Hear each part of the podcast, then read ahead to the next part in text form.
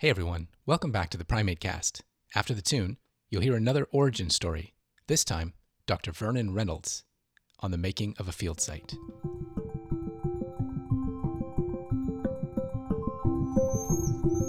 Evolution, communication, cognition, conservation, behavior. Primatology. Primatology. Primatology. Typically primates. Become the monkey. Well, hello everyone, and once again, glad to have you back here on the Primate Cast. This is podcast number 62, and it's being released on Saturday, January the 29th, 2022. Today's podcast is taken from our International Primatology Lecture Series, Past, Present, and Future Perspectives of the Field.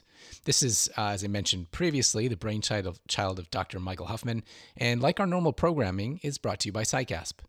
The main goal of the lecture series is to share some origin stories of experienced practitioners in primatology and its related fields. To do that, uh, Mike Huffman's invited a revolving door of renowned primatologists to join us on the program and share their own stories with us. The Primate Cast is pretty happy to be able to share those with you right here on the podcast. Now, unlike our normal interview format, these are recorded as part of the SciCasp seminar series in science communication, which is aimed at graduate students here at the Primate Research Institute and Wildlife Research Center of Kyoto University. So, what you're going to hear is a lecture from each speaker that was recorded in Zoom. And it's generally showing slides, so there might be references to visual aids that are not available in podcast format. But for anyone wishing to find out more or see the speakers presenting their talks um, by video, you can check those out on the SciCasp YouTube channel, and that's C I C A S P. Today's lecture is the second in our series. It was recorded on July 7th, 2021. The timing of the podcast is actually pretty nice here because Vernon, our lecturer, is fresh off delivering a keynote at the Delayed International Primatology Society conference because he was the most recent recipient of their Lifetime Achievement Award for 2020. Vernon spent most of his career as professor at Oxford University, and he's one of the most recognizable names in the field in field primatology, especially in the context of African great apes. In this lecture, he talks about the making of the Budongo Conservation Field Station, which has now been running for over 30 years and has become a real base of operations for various scientific explorations and conservation actions. So we hope you enjoy this episode from our International Primatology Lecture Series. We'll provide links to this and other lectures in our series in the show notes on the podcast website.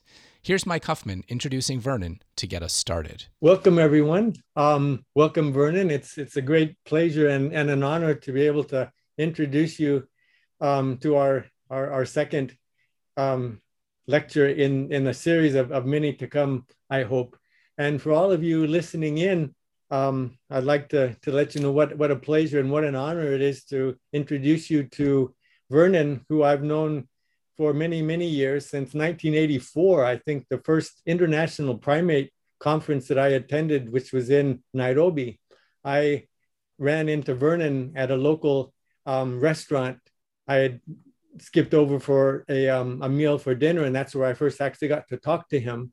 But I was able to um, read about his work started in, in 1962 when he first went went to Uganda to study the Budongo chimps. And something special about the work that he was doing, 1962 was very, very early on in chimpanzee research. So he was he's one of the three people who were actually starting actively um, studying wild chimps in the 60s. The first, of course, is Jane Goodall, started in 1960. And then um, Adriaan Kortlandt was working in West Africa, close to the site of Bossou.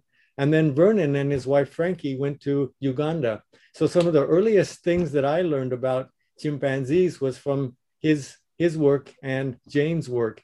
Um, and over the years, um, we, we keep bumping into each other at, at meetings and things. And maybe the last was since he started working at Budongo, it, he, when he set up his long term project, which he'll introduce to us all today, um, as he started to publish more on, on the work at Budongo, we came, became closer and closer in, into contact because we had several common interests. I was able to visit. Um, I sent a student over who spent some time there, Paula Pebsworth. And right now, in fact, a, a, a student from Oxford, where Vernon um, is, is from, um, is there with Kat Hobaiter, she's starting some field work there as well. So we've had a long friendship, a long connection with Budongo. And Vernon has really contributed a lot to what we know about chimpanzees, adding a different perspective from a, a different site, which is so important. Um, so I'll end here and I'll let um, Vernon explain his, his fascinating work and, and the great contribution he's made to chimpanzee conservation. Vernon, I'll hand it over to you now. Thank oh, you. Thank you, Mike. Yes, thank you so much um, for that lovely introduction. Um, very happy to be here, and I think it's the first time I've certainly the first time I've done a webinar to to and with you folk from Japan. So that's a great honor. All right. Uh, well, um, so uh, this is just uh, the uh, poster, which I think you've seen already. It's been up in your in your uh, institute. Uh, it shows our camp, and um, I'll be. This is what I'm going to talk about. I'm going to be. It's going to be a friendly talk, not a highly scientific talk. This one. It's going to be um, informal. I'll just tell you a bit about how I got involved. This is what Mike asked me to do, so this is what I'm doing and um, try and get uh, get a feel for what it's like, uh, you know, setting up a field station like this. Uh, okay, so um, now let me see what happens if I press the down button. Nothing. Um, uh, I need to find how to move on to the next. Uh, this always happens. um, to the next slide. Anybody got any ideas? Sorry, Brendan. Yeah, it should be if you, there you go. I've got it. I don't know how I got it, but I got it. Okay. Um, yeah, so people sometimes ask, how did you get into all this chimpanzee stuff? And I, I never know really the answer to that one. But um, I think it was my son or, or daughter, one of them suggested that maybe it's something to do with the chimp uh, statue. Well, he's actually quite small, he's about 15 inches tall. A bronze, uh, here it is, and um, it shows a chimpanzee looking at a skull with a pair of calipers in his foot. He's actually sitting on some books, and from the other side, you can tell what the books are. One is about uh, Darwin, and the other is the Bible. Uh, there's a lot of thinking went into that, and uh, I must have perhaps thought about it when I first saw it. Uh, I think I was 14 when I first came across it. And it was done by a great uncle of mine uh, who uh, took to sculpture. He, he, here's a picture of him reclining on a very strange chair, uh, or sort of halfway to being a chaise longue, but it's a sort of chaise court. Anyway, great uncle Hugo um, was the, my uh, ancestor who, who did this statue. It's been copied many thousands or perhaps millions of times since, but he was the first. Now I plunge straight into uh, uh, the, my first bit of research, which was on rhesus monkeys for my PhD. And uh, at that time, I was reading the Japanese literature here you see some of the people whose works I read uh, in, in, in Imanishi, Itani, Sugiyama, Kawai, Kawamura. Um, I got their papers and read about them. They were uh, uh, looking at your lovely Japanese macaques, and, and I was looking at rhesus monkeys. Uh, that is actually a page from my old PhD, which I uh, uh, dug up on the shelf here. But I really, um, I had this idea, you know, rhesus monkeys were, and I was at the zoo in Whipsnade Zoo in England for that, uh, part of London Zoo. So I wanted to get out to the wild and I wanted to see chimpanzees really, if possible. Uh, and so Africa beckoned. And uh, my wife and I, we were in this together. We got married around that time. And uh, I sort of thought, let's go to Uganda. And here we are. Um, we started out uh, down here in Entebbe. We, we flew to Entebbe and then um, we went up to uh, uh, Kampala. Makerere University is the university there. We stayed there. And then we, we, we borrowed or got hold of a, a, a short wheelbase Land Rover and we drove up to the forests, which are marked in black on the western side, starting with the Budongo forest. Then we went down to Bugoma forest. We looked at Itwara, Semliki, which is lovely, uh, Kibale. Um, along the Rwenzori, we found uh, a, a forest uh, Kasyoha, Kitomi, um, and then Kalinzu. Uh, that's your forest uh, where you've just come back from. Um, Furuichi has just come returned from Kalinzu. Uh, we went there. I, I, still have a photograph from Kalinzu forest and uh, down to Bwindi, impenetrable forest in the south. Uh, west corner of Uganda, which was uh, very impenetrable, just like the name suggests. So when then we went back and thought about it, where would we like to make our field station? And we hit on, we said Budongo. It was great. It wasn't too hilly. And also there was a, uh, in those days, there was a sawmill there and the sawmill had, you know, made roads so we could get there, get right into the forest. They even had a telephone and um, a, a postal service.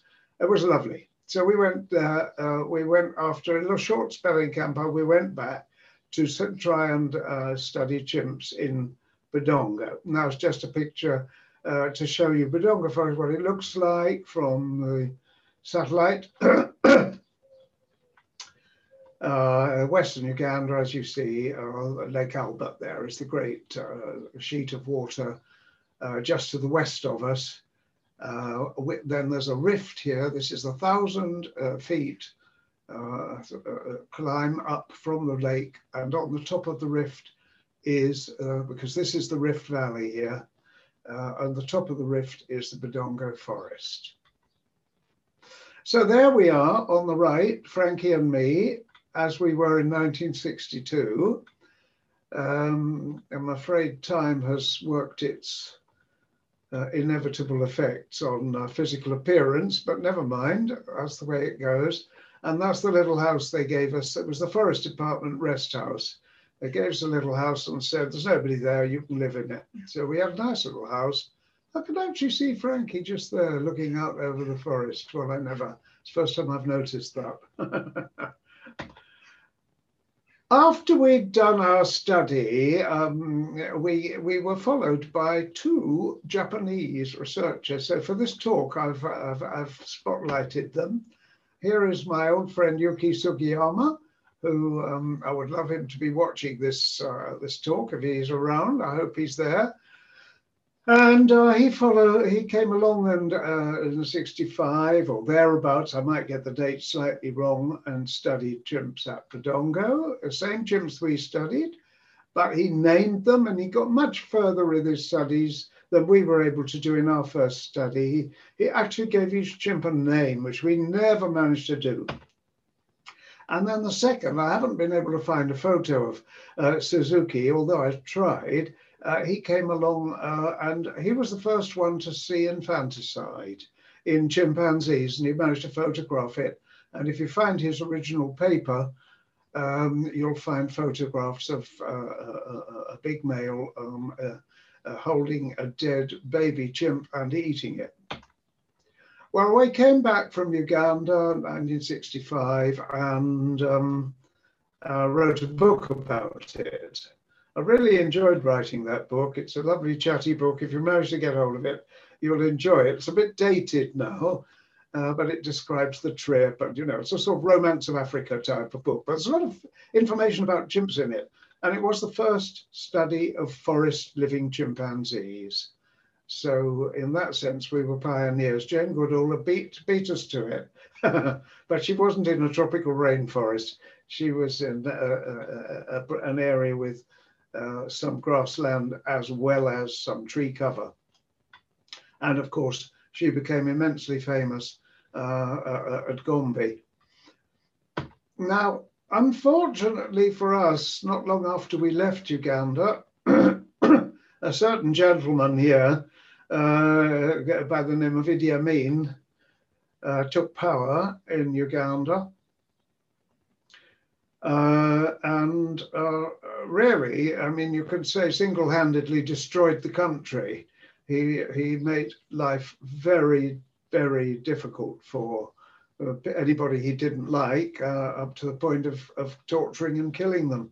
So he was a nasty bit of work. And he's, I didn't want to go. As a matter of fact, I was invited to go back by, not by, I didn't get him on the line himself, but his, his, his, his number two man invited me to come to Uganda because they'd read the book. And um, I said no, because by then I had two children to think about. So had no more trips to Uganda.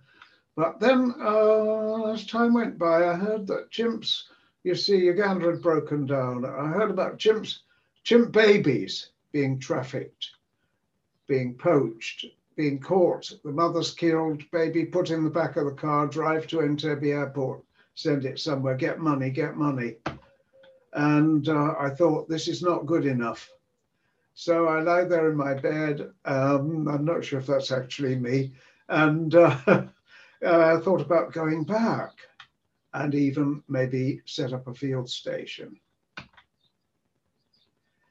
But you know, you think about doing these things, what do you do about it? So uh, I didn't know where to start, but I was pretty determined to do something.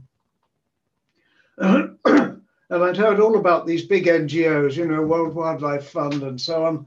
And I thought, well, they will they will love to give me money for a field station. I want to travel out there. I need money for the airfare.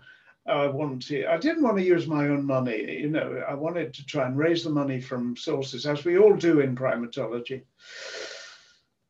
Anyway, uh, got absolutely nowhere with the big uh, the big organisations which we which we know about, which have much money, but they've they have committed their money in other directions. Nobody has got any spare money, but I needed the money to build a field site, which I was determined to do, and employ staff, of course, to keep it running. And that means ongoing money, uh, quite apart from travel for myself and other people. well, I got some help eventually when people heard about it. And it was the smaller organizations, lovely little organizations which support conservation, came to my rescue and gave me 100 pounds, 200 pounds, 500 pounds. It was it was terrific. I felt, uh, you know, at last the gates were starting to open.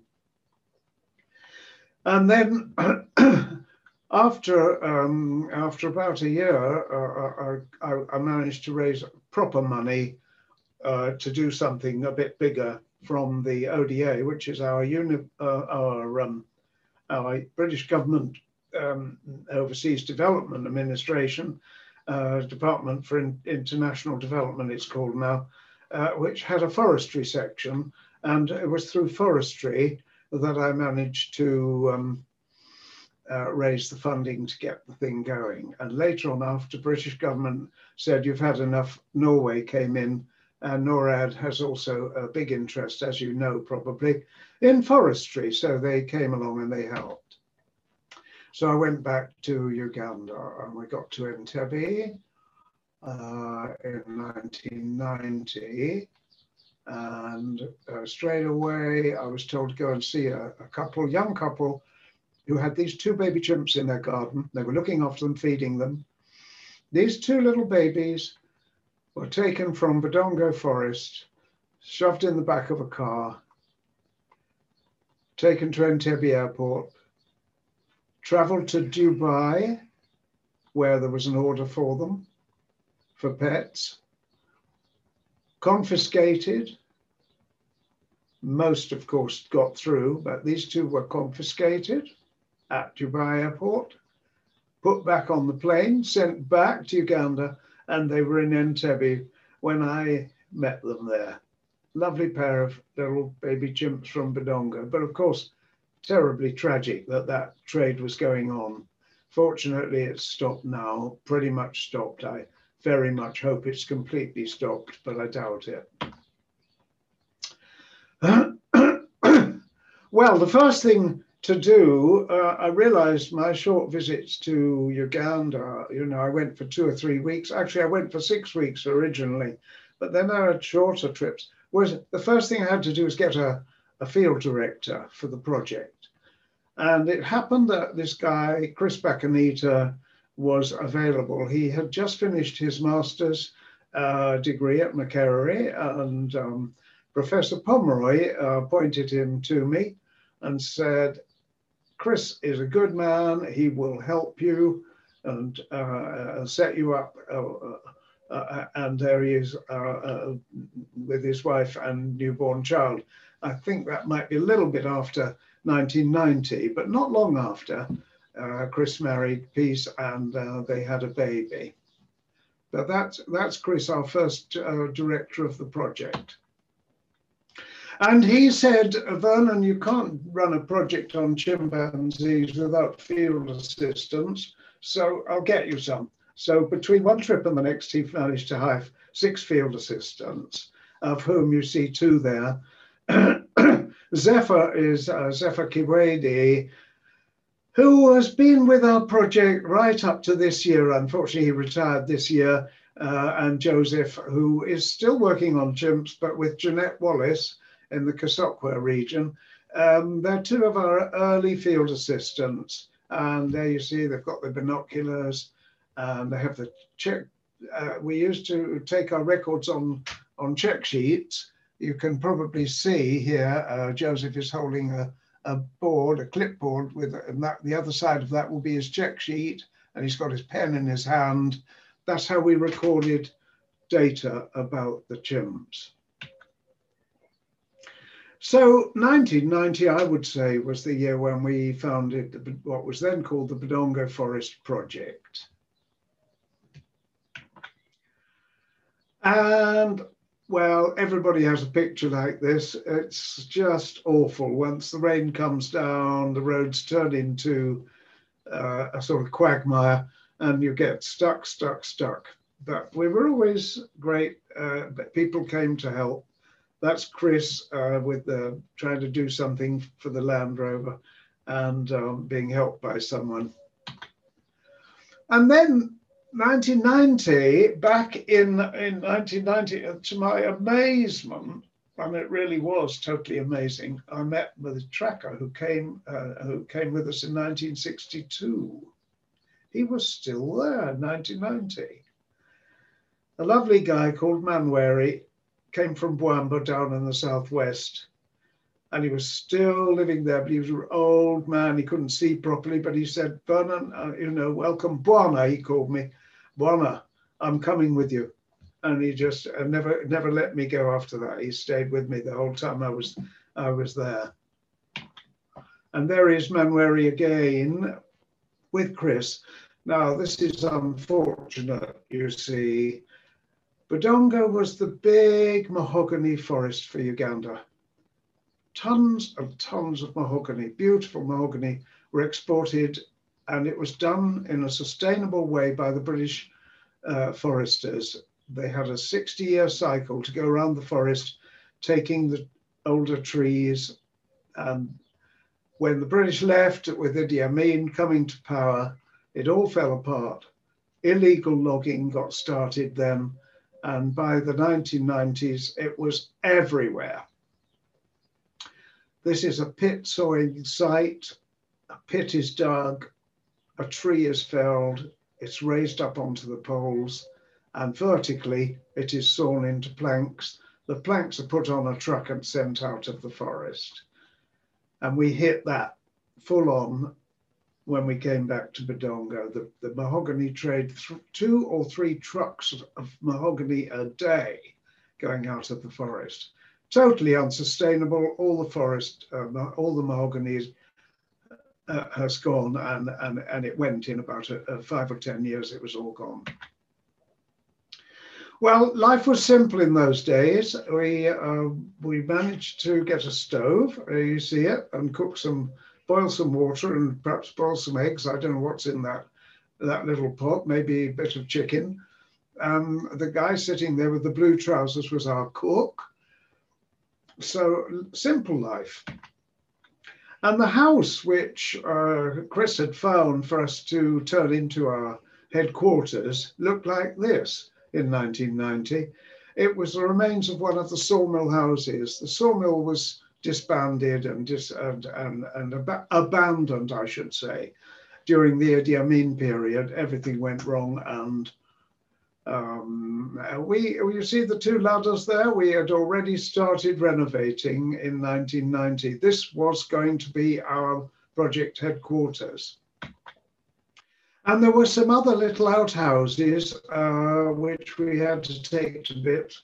Uh, these were the staff quarters, and we managed to make some nice staff quarters. Then along came Andy Plumptre. He was um, our first Muzungu, otherwise known as British or uh, non-Ugandan um, uh, director. So we made him a co-director with with um, uh, with Chris Bakuneeta. They were co-directors for six years and ran the project together. Andy was a superb scientist. He had his PhD in in uh, done on gorillas. Um, and he was uh, the guy who led the scientific research, stayed in Donga for six years uh, until he moved on. He's now very senior man in WCS, uh, uh, working out of Cambridge. And then our, our chief uh, uh, builder was Richard Odonto, a great guy from northern Uganda with a fantastic sense of humor hugely hardworking, and uh, on top of all that, he managed to look after the funding of the building operation uh, very honestly and um, managed to get everything cheap for us. My son Jake came out to help uh, with uh, renovations. You see him there removing some old wiring from, you see, they used to have electricity once upon a time, and so Jake was doing uh, this wire, uh, uh, cutting out all the old wires, as you see there. And then all of a sudden there was a flash and a mighty bang, and smoke started pouring out of the ceiling. And we, we realized that there was still electricity in those wires, and we couldn't understand it. And then someone said, Oh, well, of course, you're connected to the generator. Well, we said, Generator? Yes, they said, Go down to the river. Went down to the river. At the river, we found a little old man who had been every day he started the generator for 15 minutes, which used to be the one for the sawmill until the sawmill packed up uh, in the 1970s. And every day since then, he was hoping to get paid. So he came and started, and he started it just when Jake was cutting the wires. So poor Jake nearly died, the house nearly burnt down, and we nearly lost everything. But we didn't then my daughter, our daughter, uh, Janie, came out. Uh, you know, it was sort of family operation, first of all. And Janie made a lovely film of the project as it came along and the chimps. She's there filming the chimps. So it was absolutely lovely in those days. We had to have a show, but I'm glad to say neither my son nor my daughter had to build that. We got a, a hard-working Ugandan to do it. The cho is the latrine they use in Uganda, a very fine way of uh, doing uh, a toilet. Once you've dug the hole, you put um, uh, boards over it, and on those boards you set concrete, uh, uh, cover it with a cement screed, and uh, then make a hole in the middle, and there's your toilet. And it's very good, and they last for years and years and years. No smell, nothing. If you keep them clean, fantastic and then disaster. You can see what happened. Those are the new staff houses. We had just built them. They were not yet occupied by our staff. And there was a tree with a branch overhanging those houses and the figs, it was a fig tree, and the figs kept dropping off the tree and banging down onto the iron sheets which formed the roofs of the houses. And the people who lived in them said, We can't sleep at night because these figs keep dropping. Please get rid of that tree. So we called in a man to fell the tree. And what did he do? He felled it on the houses after having said um, he would, could, he was this brilliant, skilled uh, tree feller and he would fell it into the forest. So actually, he felled one of the branches uh, directly down on, and we lost three houses. So we had to do them again I was there at the time, so it rather sticks in my memory. And it's not a photo I really like to look at. So let's move on. Uh, that was the picture we started with, wasn't it, on the poster at the front? It's um, the thing in the middle is called a banda. It's a wonderful thing. You find them in Uganda, probably all over East Africa, maybe elsewhere. Straw roof, low brick wall, open for the air to pass through. You can't see them, but there are chairs inside. You sit around talking and drinking beer and have a good time in the evening in the banda. Most places have them in Uganda. And that's one of the renovated houses. It's not actually the one you saw before, but it's uh, that's what the houses look like after renovation. We renovated two houses originally. Now we have about 10. And there's me and Frankie uh, in the forest in 1992. Frankie came out to join us and see how the project was going along. And incidentally, she's somewhere downstairs watching it now. Well, the first thing we needed was, um, well, not the first thing.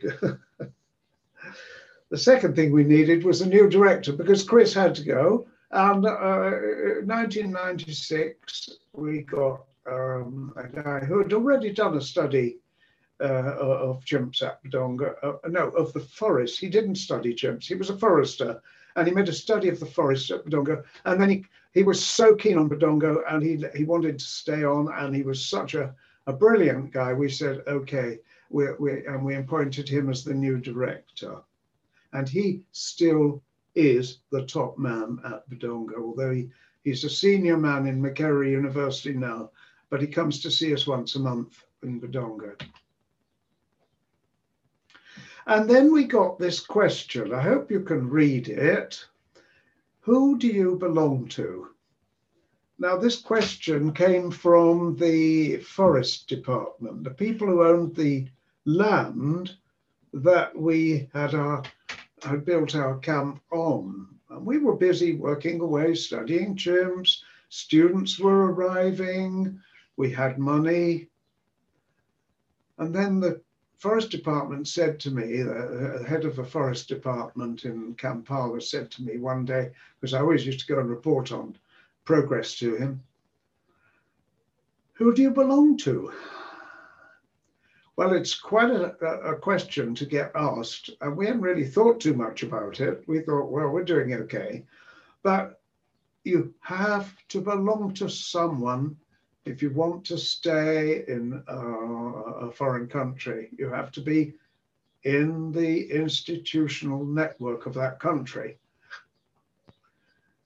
Were we part of Oxford University? No. Were we part of Makerere University? No. Were we part of the Forest Department or the National Forest Authority? No. The Zoological Society of Scotland was providing us with money in those days. They still do our core funding comes from uh, Edinburgh Zoo, but we weren't a part of Edinburgh Zoo. We were really just an independent project studying chimps, and that wasn't good enough. We needed a link. And I wanted the station to be Ugandan anyway. I didn't want it to be an expat project, expatriate project. I didn't want it to be a British project. I wanted it to be a Ugandan project.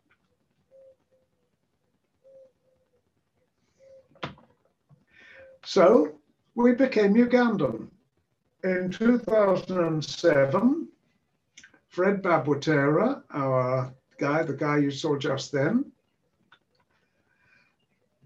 sat down with members of the Forest Department, other branches of the Ministry of Environment, and whoever necessary. And we hammered out a constitution for ourselves with a board of directors, and we became a Ugandan NGO, which was exactly what I had wanted, and uh, Fred did it. But they said, You're a project, you can't be an NGO. Projects are not allowed.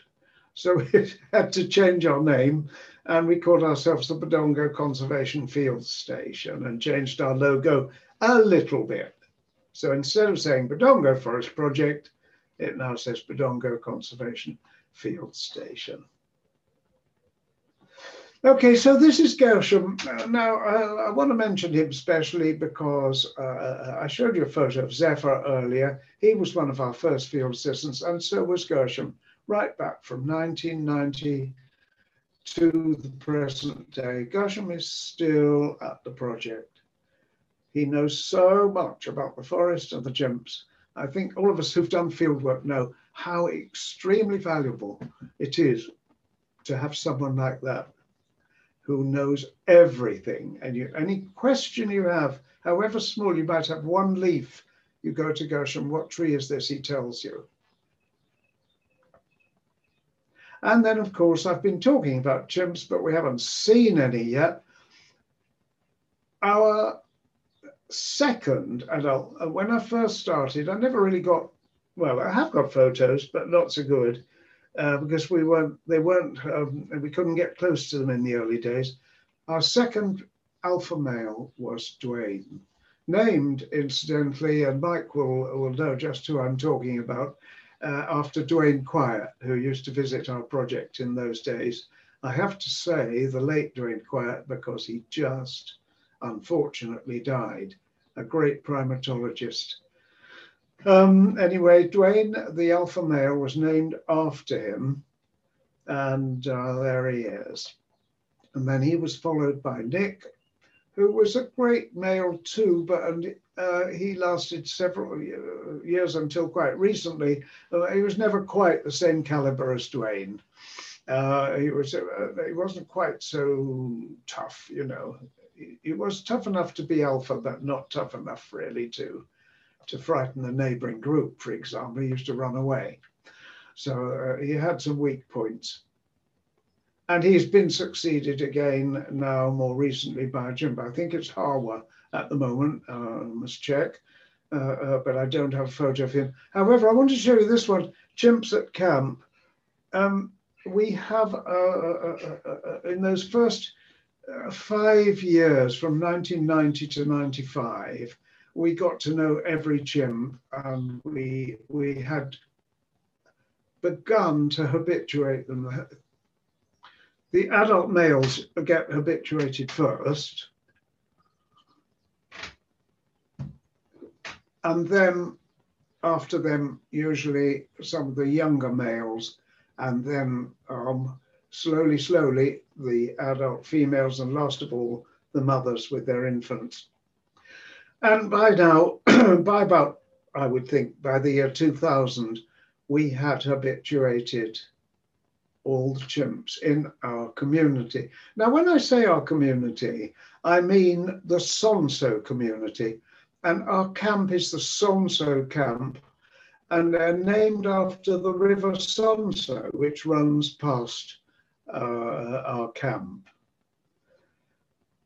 We've since then, during the 2000s, we've habituated a second community um, to the north called the Waibira community. But for the first 10, 15 years, it was just the Sonso community. And of course, with our camp being in the, as we later discovered, we had our camp was right in the middle of their range. Their range was to the north, south, east, and west of us. We were slap in the middle of their range. I mean, they were decent about it. They didn't complain. And eventually they came out and said, oh, you know, okay, you can live here. And they walked across the, the, the, the camp from one side to the other. And they, nowadays, if you go to Budongo, uh, you're pretty sure that one, one day or another, chimps will come around camp. So it, we have a good relationship. We, we have now raised our distance. Minimum distance was seven meters. Never get closer to a chimp than seven meters because they will come close to you if you want, but we don't let that happen. And uh, we've raised it to 10 meters advice uh, uh, to do with COVID, um, which touch wood, we have avoided so far. And we've taken very many measures to avoid that. But I'm jumping ahead a bit. I don't want to lose my track. Now, I just want to say about the community because as time passed in Budongo, running the camp, running the Land Rover up and down the road past the village, the village people would look at us and we would wave.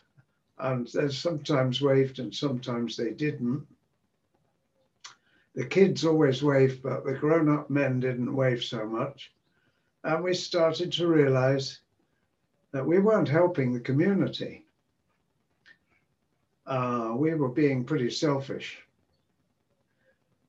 So we instituted um, a series of measures which would enable us to get to know the community, work with the community, mix with the community, not just by their chickens and their eggs, but also talk to them, sit down with them.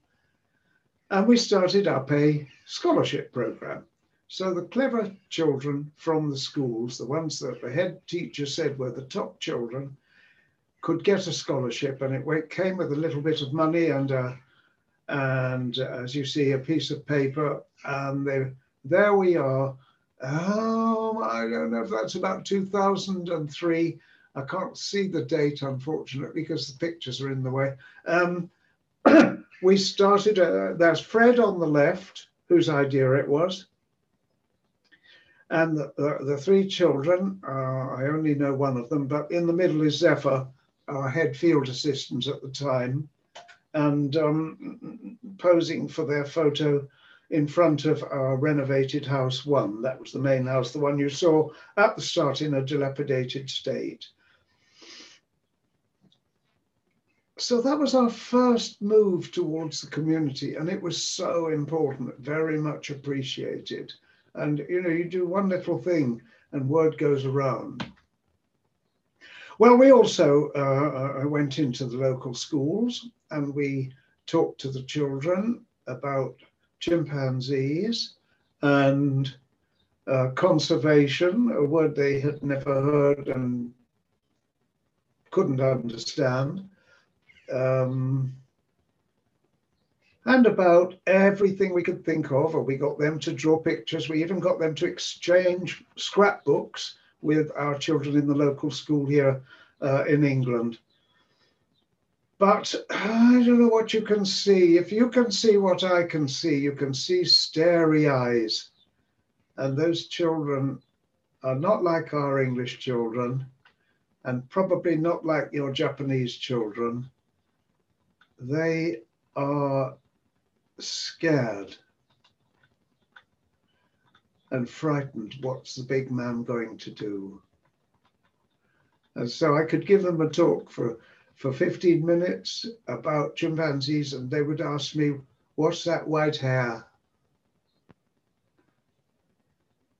growing on your face? Why are you so old? And they would say, What is the Queen of England? Tell us about the Queen. So I realized after a while that you can stand and talk to those children. They've never heard anything like it. They're not thinking about what you, they're scared. You might do something and they might get punished if they move. But slowly, slowly, those children started to relax. And I think after two or three years, five years, we could go into schools and we do now. We go into schools and they know us and we know them. We give them some support, we give them some money. We made concrete floors for some of them because they only had dirt.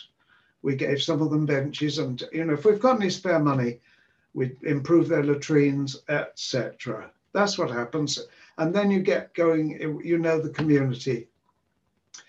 But having said all that nice, friendly, lovely stuff, it isn't like that. Human wildlife conflict. That lovely chimp, one of our best males, Jambo, went into the sugarcane field to get some sugarcane, and a guard of the sugar with a spear killed him. Not long after that, we decided we needed a vet. and we were very fortunate. We obtained a lovely, very skilled and superb vet called Caroline Asiimwe, who was newly graduated from Makerere University. She came up to Budongo and she's been with us ever since. And she's the person who does our vet work.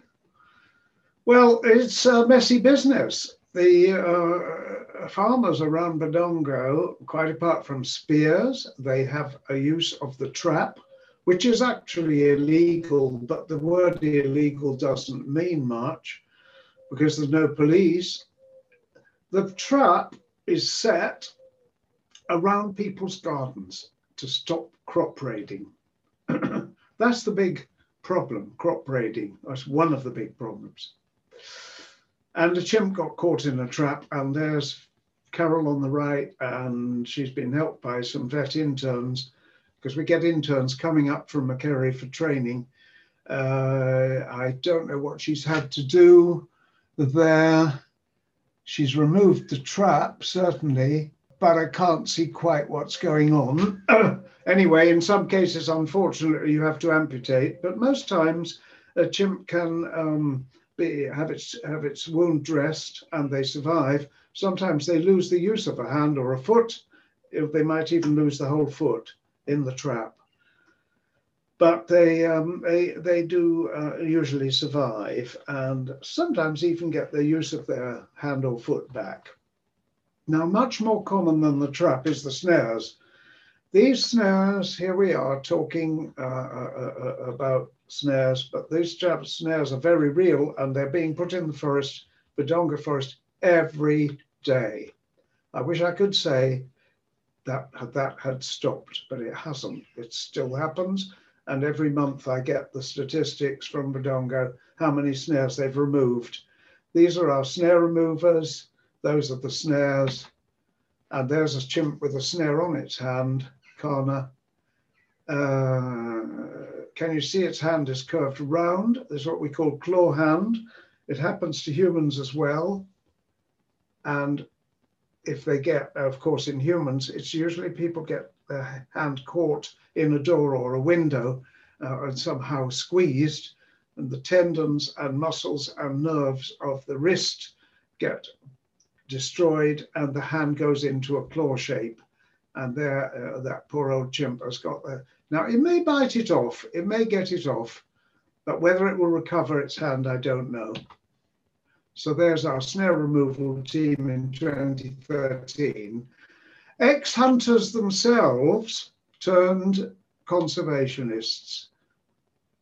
So they knew where to find snares, how to people put snares on. And uh, surprisingly, they were not ostracized in the village. They still lived in the village with the people putting the snares, um, they were known to be snare removers. Uh, I thought they might get into trouble, but they didn't. Uh, Ugandans are able to cope with that. So we decided, what shall we do? And we called a meeting of the hunters. There they are on the left. These are not our staff. These are village people. They came to camp they thought maybe we'll get money. I don't know. They came to camp. They'd heard we wanted a meeting of all the people who put snares in the forest. You will not be punished. So they came to the meeting and we explained to them, we will give you goats if you stop putting snares in the forest. Go away and think about it. If you have goats, we'll give you two nanny goats, two female goats each We'll bring a male goat round. You can make a goat herd. You can have meat forever. Just stop putting snares in the forest and getting the wild animals. Keep goats. And it was very successful. I would think two thirds of all hunters signed up for that. They promised that they would not put snares in the forest if we gave them goats. And also we said, we'll bring the vet round and look after your goats. So we had a lot of success with that. Some didn't want to have anything to do with it. They smelt a rat or detected a trap of some sort. There was no trap, it was a genuine move. unfortunately, I have to say, some of those guys cheated on the scheme, and we had to introduce a rule that once they cheat, found cheating, putting snares, as well as having goats, they lost their privileges, they lost their goats, and they would never be allowed to take part in the scheme again. So there was a little uh, stick as well as a carrot for that scheme. Well, first, uh, 40 years after I wrote my first book, which you saw earlier, there was a new one. And there we see, if you get that book or find it in your library, you'll find uh, lots of information about the Budongo chimps up to year 2005, when I handed over as uh, scientific director to Klaus Zuberbuhler uh, from Switzerland, who is still our scientific director today. Um, sometimes you don't know what's going to happen. Oh, well, a lot of the time, actually. And uh, on this occasion, I didn't know uh, I would be drawn into research myself because I'd been largely managing the project. It's a full time job, you know, when you set up a project and manage it. Uh, but I did a little bit of behavioral research, but mainly not. And then there was something going on. We saw it all through the 1990s, and we didn't know what it was.